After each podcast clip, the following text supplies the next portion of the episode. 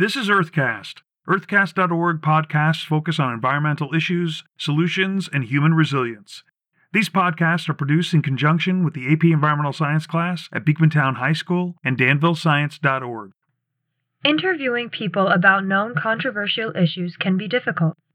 In the case of Bitcoin operations, the whole industry is so complicated that most people have taken a wait and see attitude. However, when PayPal, Expedia, Microsoft, and even Starbucks are accepting Bitcoin, it's time that the general public learn more about this blockchain phenomena.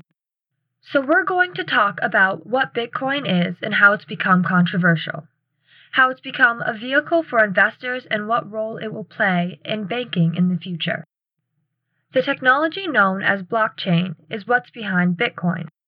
Blockchain is said to be the future of everything, from a new currency like Bitcoin to medical record keeping, voting, copyrighting, and even tax regulation and compliance. An important element about the computing power necessary for Bitcoin mining that we will look at from an environmental aspect is the extraordinary amount of energy used in the mining process and how that has led to some issues for Bitcoin mining.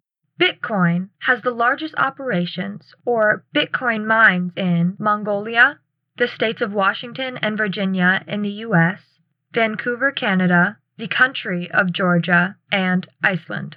The first city to ban Bitcoin operations in the United States is Plattsburgh, New York, where Bitcoin hosting and its huge draw of electricity used in mining has upset the bounds of cheap electricity that the New York Power Authority has allotted for Plattsburgh. Plattsburgh receives 104.5 megawatts of the 2,500 megawatts produced at any given time by the Niagara Power Plant at a rate of 2.5 to 4 cents per kilowatt hour, a rock bottom rate for electricity that has not changed since the 1950s.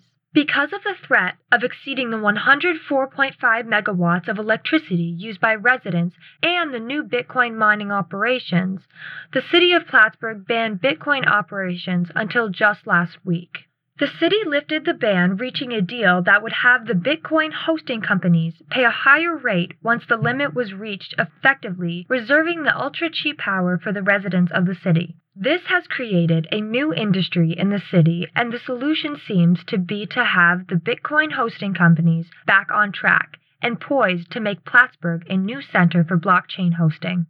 What's more is that the city is working with some of the hosting companies to utilize the heat generated from the Bitcoin operations in the cold northern New York State winter months to heat city businesses and buildings.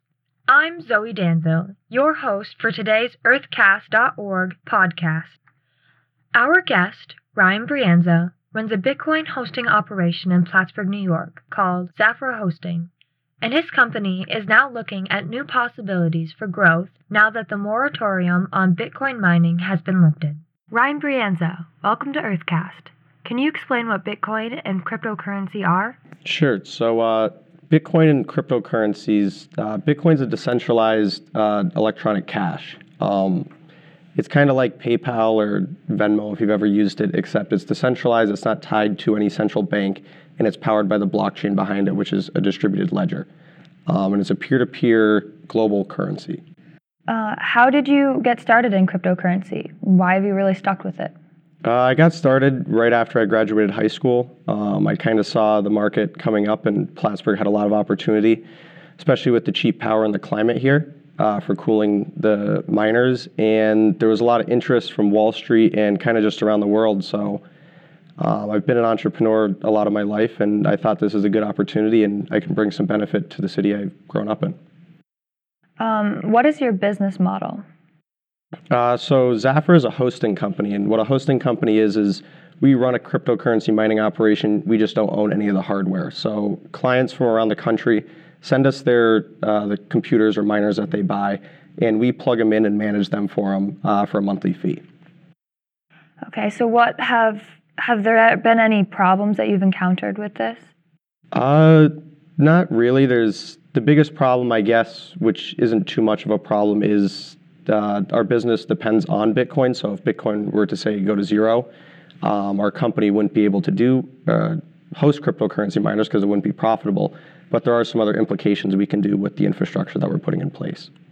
So you said if Bitcoin does um, if it can't stay afloat, you will have no business. Do you have a backup plan?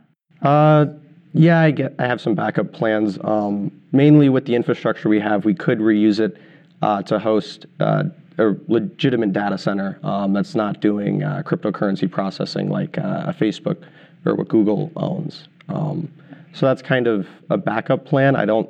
Uh, I don't think Bitcoin's going to go to zero. Uh, I think most with the most recent drop, it's kind of just there's a lot of hype around it, and there's a lot more down the road to come. Um, what is the problem inherent to cryptocurrency processing?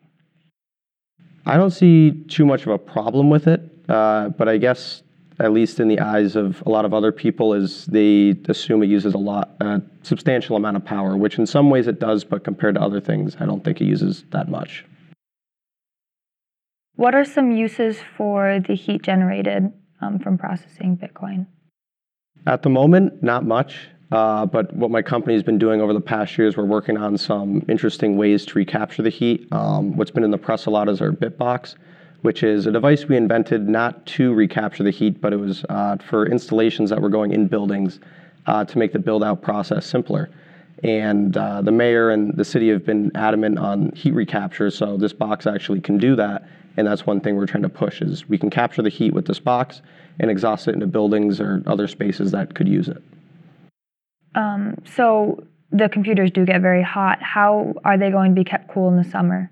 Uh, simply by just getting rid of the heat. The computers don't get too hot. It's the hot air that they blow out. Um, and as long as you can contain and get rid of that heat, uh, your mine will run or work good. So is it a system of fans or? Yeah. Each miner has two fans on it, one an intake and an exhaust. Um, and the exhaust is where when you get a couple hundred or thousand of these, you're you have a lot of heat to deal with. Um, so from there, we just then use exhaust fans to get rid of that heat.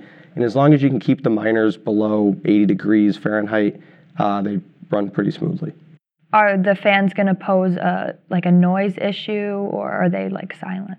Um, depends on the fans you use. There's some that move bigger volumes of air and are quieter, um, and then there's others that are fast and they're loud. Some will make noise, some don't. Uh, it all kind of depends. And one thing we're looking into too is liquid cooling.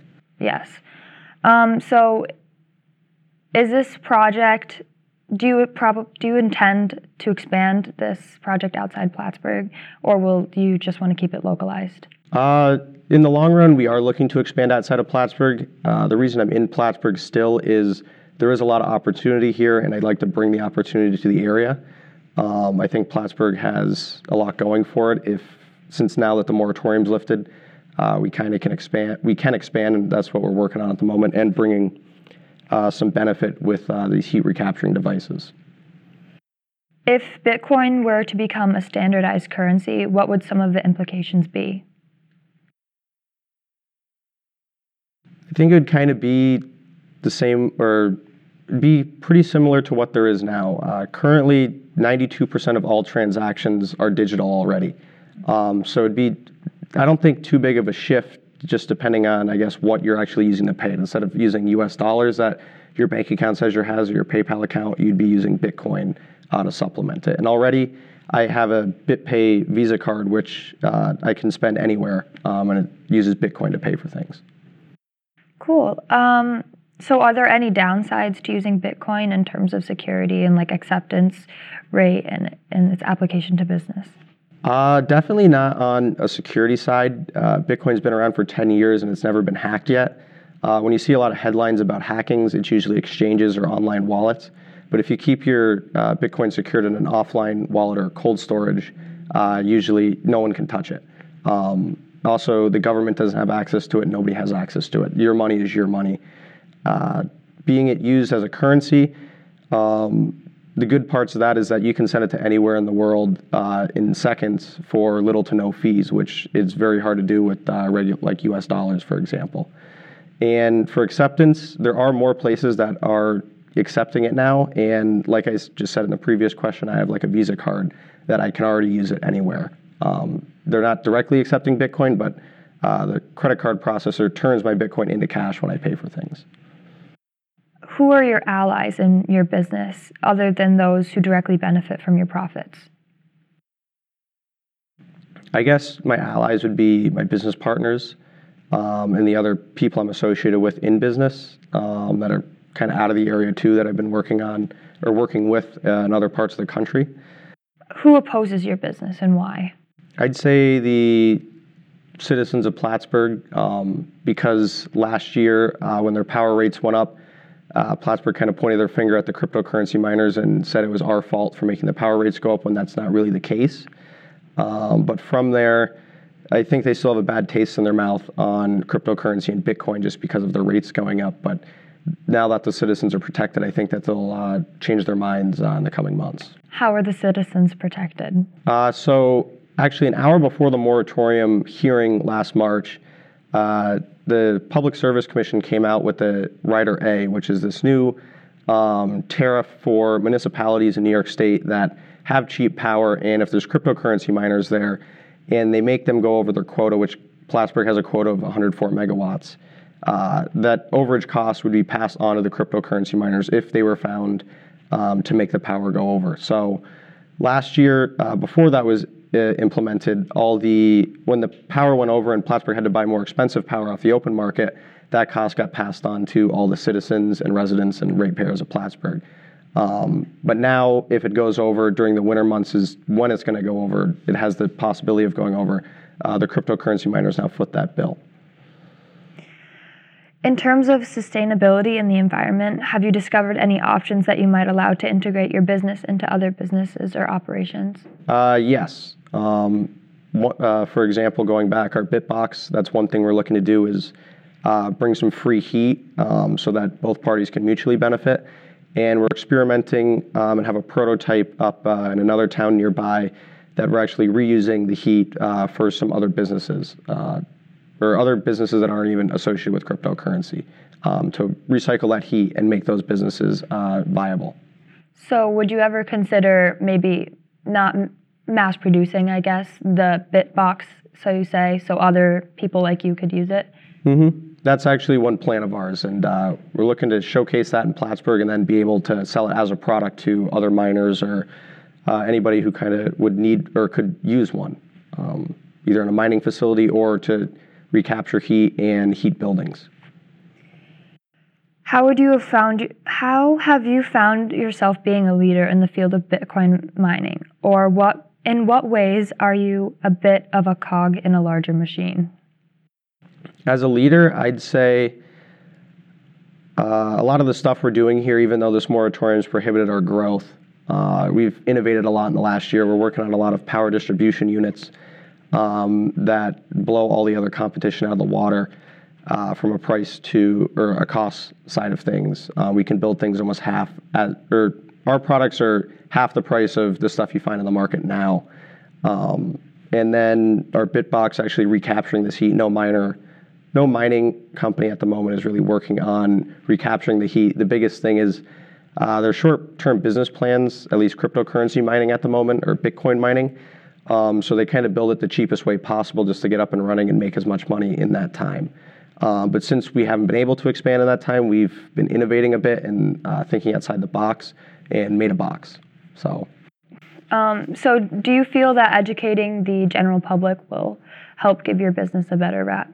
Uh, definitely. Um, the biggest, like I said uh, previously, is uh, the biggest concern is when the power went over, the city kind of pointed their finger at the crypto miners to give uh, give the citizens an answer, and that's why the moratorium mainly went into place. Uh, so I think educating the public would definitely help, and they can if they can see the bigger picture. Um, Bitcoin is just a small piece of it. It was kind of the first implication of blockchain, and what's to come after, no one really knows yet. Um, there are a lot of cool projects and stuff coming, but I think Plattsburgh, with the cheap power and the interest that wanted to come here, if they would have uh, accepted it and brought those people in, uh, big money down from Wall Street um, and around the world, they would have had a, a, substantial investment in Plattsburgh and potentially with blockchain growing over the next 10, 20 years, uh, could have brought a lot of growth to the city.